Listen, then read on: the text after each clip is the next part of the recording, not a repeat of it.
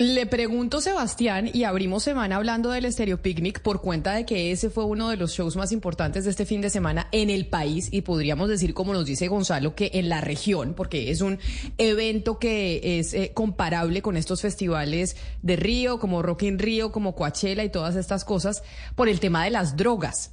¿Y por qué le pregunto por las drogas? Porque me llamó la atención una cuenta de Twitter que se llama Échele Cabeza.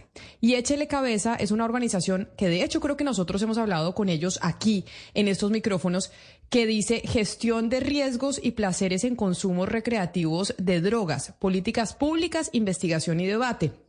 Y ellos estaban trinando mucho. Por ejemplo, hay un trino, la gente que está conectada con nosotros a través de nuestro canal de YouTube, a ver si Lucas y nuestros productores de video nos ayudan a mostrarle los trinos a los que están conectados con nosotros, que dice lo siguiente: nos estrenamos este año en el Festival Estéreo Picnic con una nueva tecnología para hacer análisis de sustancias. Nos acompañan, bueno, Yarelix y Taylor, y ponen sus cuentas, con una máquina F T I R para determinar componentes en tiempo real. Entonces, además dicen, además con tiras reactivas al fentanilo y tiras para benzodiazepinas, una mejora para el servicio de las personas usuarias en Colombia y Sudamérica. Y bueno, y entonces era todos los eh, los trinos de Échele Cabeza diciéndole, aquí estamos presentes en el Festival Estéreo Picnic con un stand en usted, donde usted venga, tráiganos su droga y nosotros le decimos si si es buena o no es buena y si se la puede meter o no se la puede meter. ¿Usted los vio? ¿Usted vio el stand de Échele Cabeza? Eh, sí, tenían ellos eh, buena presencia en el festival. Incluso eh, había unos que le, que le acabo de decir que le faltaban, pero los carteles de señalización y de mapa que había en el Estéreo Picnic, había unos cuatro o cinco grandes, y ahí le señalizaban baños, venta de alcohol, eh, el nombre de cada escenario y dónde estaba la gente de Échele Cabeza. Entonces estaba muy institucionalizado en el evento y tenía ese servicio que usted acaba de leer, eh, de que le dicen si X o Y droga pues está pura o, o fue alterada y tiene sustancias peligrosas, o también hay gente que a veces pues consume alguna droga y de manera coloquial eso se dice, se mal viajó, le entró muy mal, se, se, se mareó, y allá pues le prestaban eh, primeros auxilios, lo, lo asistían. Entonces entiendo yo, estuvieron estas personas de Échele Cabeza los cuatro días del festival, de jueves a domingo. Y en, cuando usted dice se mal viajó, eso lo dijeron en, en los trinos. Yo leí sí. algo como se, va, se mal viajó en el Estéreo Picnic, venga, Échele Cabeza, y nosotros acá le decimos si lo que se quiere meter es, es bueno o malo. Yo no, yo no sé, a ver, yo tengo un conflicto con esto, pero puede ser yo que me estoy volviendo eh, vieja, porque yo sé que la gente se va a drogar igual, estando Échele Cabeza o no estando Échele Cabeza. Gonzalo, en todos los festivales del mundo, no solo en Estéreo Picnic la gente se droga, ¿no? O sea, esa también sí, es, es algo que pasa comúnmente sí. en los en los festivales. Es mejor que la gente que ya se va a drogar, estén, estando ahí las máquinas o no estando las máquinas, pues se droguen con algo que no les vaya a hacer daño. Eso sí, yo lo sí, tengo señora. clarísimo. Y eso entiendo la lógica.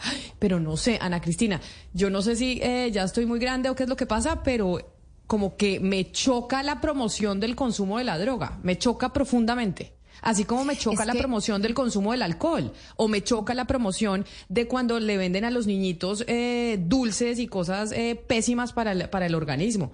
Como que tengo sí, que... una relación eh, dual frente al tema.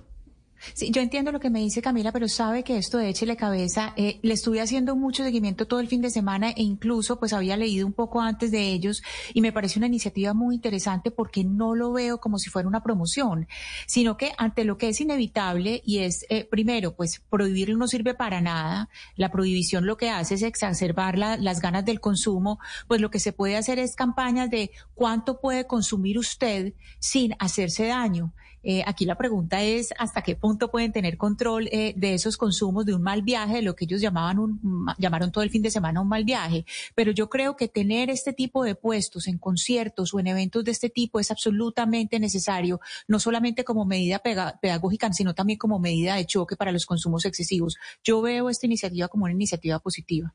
Sobre todo porque yo veía este fin de semana, creo que fue ayer, en Noticias Caracol, un reporte sobre lo que está pasando con el fentanilo en, eh, en Colombia y cómo el fentanilo se están eh, muriendo gente consumiéndolo porque están consumiendo cosas que no son buenas. Bueno, las drogas no son buenas para la salud, pero digo, uno que podría estar alterado y que no se revisó específicamente para que no le hiciera daño a la, a la gente que lo consume. Julián Quintero es el director de Acción Técnica de Échele Cabeza y está con nosotros nosotros hoy en la, li, en la, en la línea precisamente para, para hablar de este tema. Señor Quintana, bienvenido, gracias por conectarse, no solo por teléfono, sino también a través de nuestro canal de YouTube eh, por video. Gracias por atendernos. Hola, muy buenos días, ¿cómo están? Eh, es un gusto estar acá. ¿Cómo les, cómo les fue? Julián Quintero, yo le dije Quintana, Quintero, perdóneme, es que me le pusieron Quintana, que Julián Quintana era uno que trabajaba en la fiscalía, de pronto cuando lo cuando le escribieron se, se acordaron de la fiscalía. Señor Quintero. Estamos opuestamente diferentes, sí, claro, cuéntenme, ¿cómo nos fue? ¿Cómo eh, le fue? ¿Cuánta gente, de, no, primero quiero cifras, cuánta gente fue a decir, por favor analícenme esto que me voy a meter? Más o menos entre cuatro mil quinientas y cinco mil quinientas personas fueron atendidas de manera directa por el servicio de análisis de sustancias en los cuatro días. Eso responde a que hubo aproximadamente mm, entre mil y mil doscientas muestras analizadas, eh, de las cuales más o menos estamos en un rango del diez por ciento negativo. Entonces, digamos como que... Y lo otro que también es importante mencionar es que, digamos, el tema del consumo de drogas pues es, es muy es muy escandalizante y, y Camila, no, no te preocupes que tu, tu conflicto no es un tema de edad, es un tema de moral, digamos, es un tema más de criterio y de punto de vista, no es de edad, porque hay mucha gente que tiene muchos más años que tú y paga dinero, invierte para que la, para que aquí haya programas de reducción de daños, entonces todo bien. Yo creo que lo otro que también es importante decir es que este es un evento donde fueron cien mil personas, ciento veinte mil personas, y yo creo que no más del diez por ciento de la gente usa sustancias psicoactivas ilegales. Entonces, okay, esto llama mucho la atención, parece muy escandaloso, pero en últimas es muy poca gente la que consume sustancias, y de esa gente que consume sustancias, yo creo que más o menos cerca de la mitad pudieron tener una atención por parte de nosotros eh, en temas de, de reducción de daños, información, análisis de sustancias, pantallas, servicios de agua, porque lo de nosotros es un servicio integral, no solamente es un tema de dale y analíceme la droga, que siempre es como lo más taquillero. Nosotros teníamos en esta ocasión un, un, un espacio que se llama Oasis, y en ese lugar, uh-huh, es un lugar eh, como para condiciones de bienestar. Entonces estábamos nosotros en Échele Cabeza prestando servicios de información y análisis de sustancias, al lado teníamos un servicio de mínimo vital de agua, un bar de agua, es decir, personas que no podían pagar por el agua, ahí se les brindaba un poco de agua para que estuvieran hidratados. Al lado de nosotros estaba acompañándonos la red comunitaria trans y la oficina de de la mujer de Bogotá, eh, la Secretaría de la Mujer, para, te, para atender temas de acoso o de violencias basadas en género, y en la parte de atrás teníamos lo que ustedes mencionaron ahorita, eh, lo que se llama eh, eh, la zona de recuperación, para prestar servicios de, de primeros auxilios psicoactivos, que cabe también mencionar, donde atendimos cerca de ochocientas a cien personas, donde la mayoría, la mitad, eran personas por consumo de alcohol especialmente. Claro, es que eso es otra de las cosas que no se dice, pero mire, señor Quintero, usted dice, analizamos más o menos mil doscientas sustancias, diez por ciento eh, negativas. Ese diez por ciento negativas quiere decir que usted le dice a la persona que va a analizar, esto no se lo puede meter porque esto le va a hacer daño. Ese, ¿a eso se refiere usted con el diez por ciento? No, negativo quiere decir que no responde a la sustancia que la persona pretendía consumir. La persona llega ya diciendo, oye, yo traigo un éxtasis, traigo un L S D... Y uno va y analiza y termina que no es éxtasis, sino que es catirona, o que es Viagra con cafeína, como encontramos, o que es otra sustancia, y le dice uno a la persona, mira, lo que tú trajiste creyendo que era éxtasis, no es éxtasis, sino otra sustancia. En la mayoría de los casos descubrimos qué es. Le decimos, mira, es otra sustancia, puedes reaccionar de esta manera, si estás esperando una experiencia con éxtasis, no lo recomendamos. Cuando encontramos cosas muy extrañas, y, eh, la, la pasamos a la máquina, Que, que esta vez tuvimos la posibilidad de contar con ellas por un trabajo colaborativo con Estados Unidos, y ahí descubrimos qué es y le decimos a las personas, mira, no sabemos qué es, y en los casos en que no sabemos qué es, recomendamos no la usen, o cuando vemos algo muy peligroso, encontramos un P M A, por ejemplo, que está asociado a muertes en Estados Unidos, y claramente le dijimos a las personas, no lo usen, y las personas uh-huh. manifestaron no hacerlo y dejaron la sustancia para ser destruida. ¿Y qué es lo que más analizaron? Es decir, la gente en, en este festival de Estéreo Picnic, uno de, diría, bueno, podría ser una muestra, una muestra bastante confiable de lo que está pasando en el país con los jóvenes, de qué están consumiendo, qué es lo que principalmente, cuál es la droga que principalmente están consumiendo los jóvenes o los mayores o la gente en Colombia.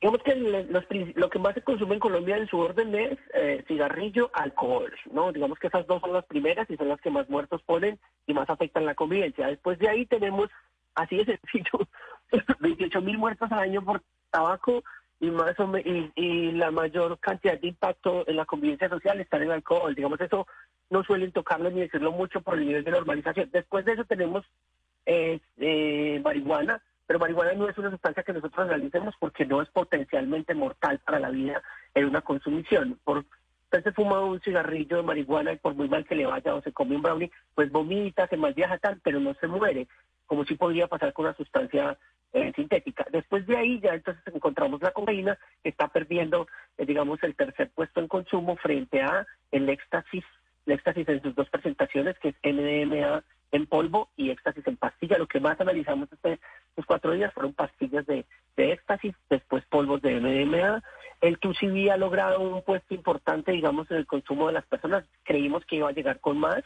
Y también eh, está ahí también el L S D. Digamos, esas son como las principales sustancias en su orden. Lo que más analizamos fue éxtasis en pastilla, M D M A, L S D y Tusi. Y ahorita que comentabas tú el tema del fentanilo, creo que también es un poco como que hemos hecho un llamado muy intenso a bajarle al pánico con el fentanilo en Colombia. Nosotros desde hace unas, desde hace seis meses, entre la prensa y los dealers vienen insistiendo en que hay fentanilo, entre el Tusi, que el fentanilo y el fentanilo.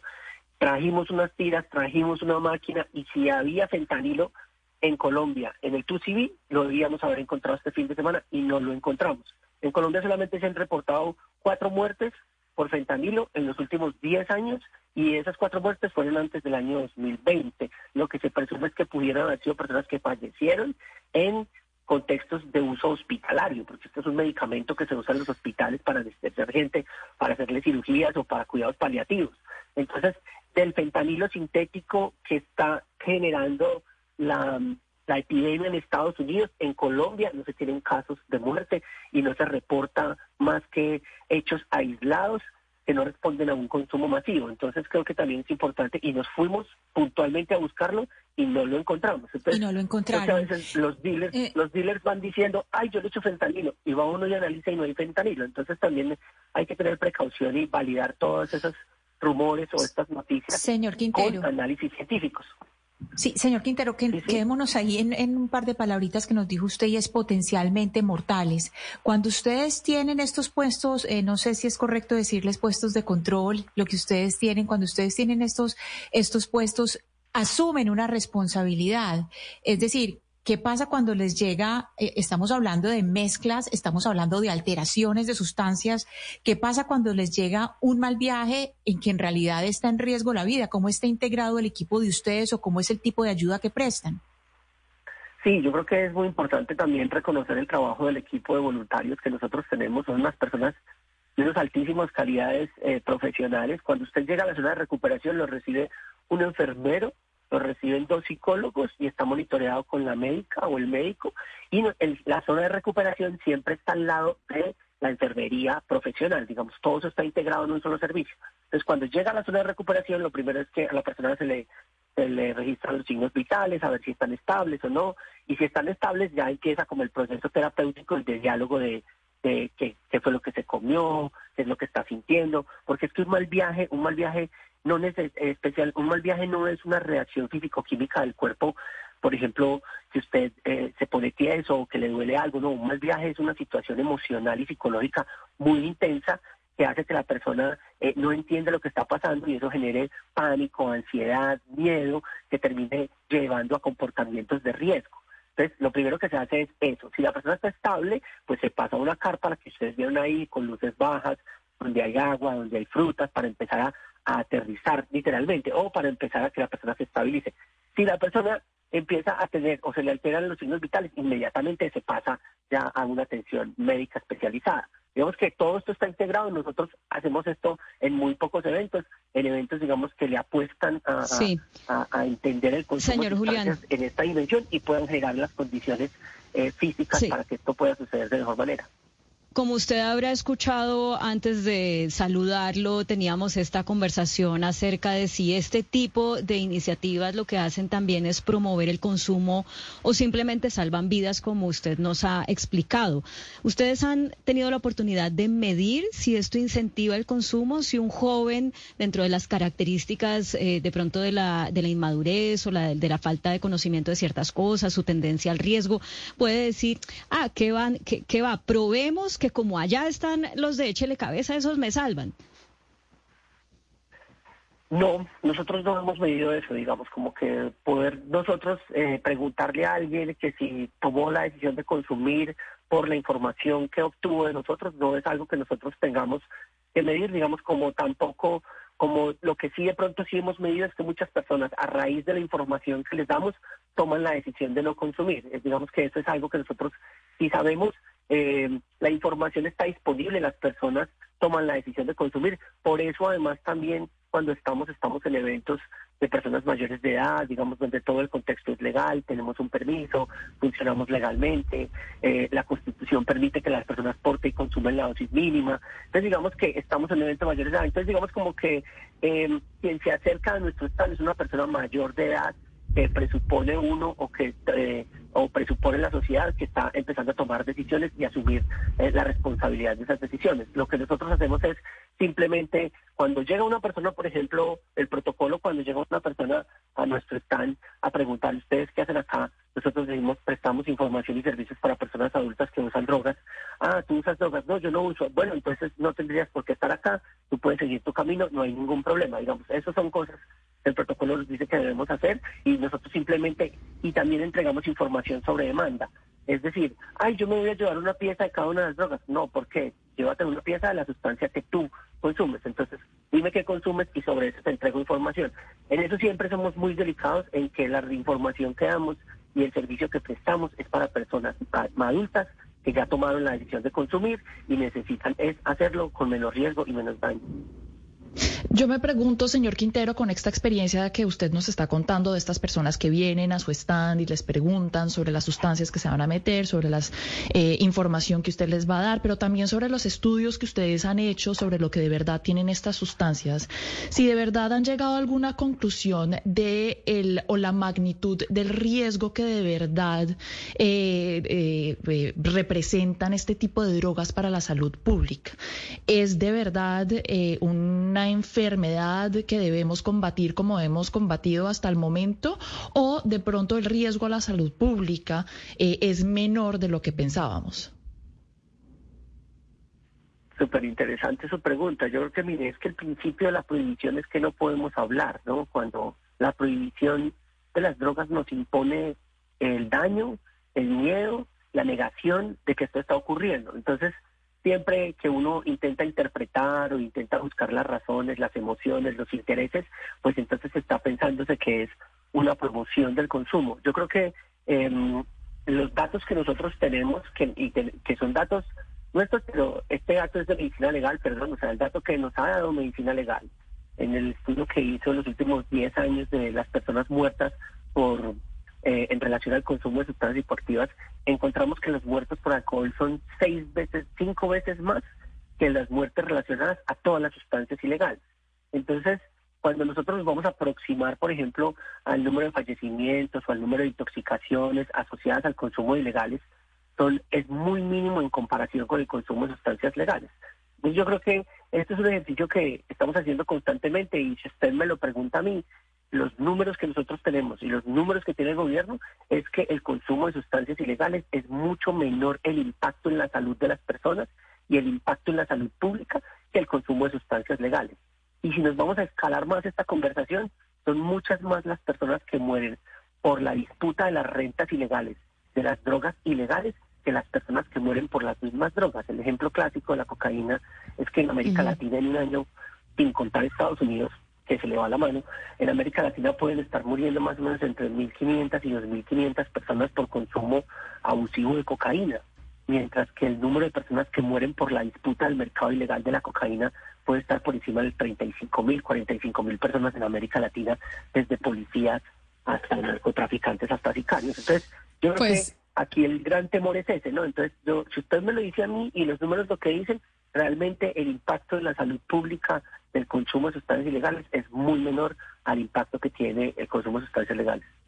Es el director de Acción Técnica de Échele Cabeza, Julián Quintero, quien estuvo estuvieron pues trabajando muy activos en el Festival Estéreo Picnic, del que empezamos eh, hablando porque Sebastián estuvo por allá. Señor Quintero, mil gracias por estar eh, con gracias. nosotros. Me está preguntando, cuando no hay festivales, ¿en dónde la gente puede ir a analizar sus sustancias?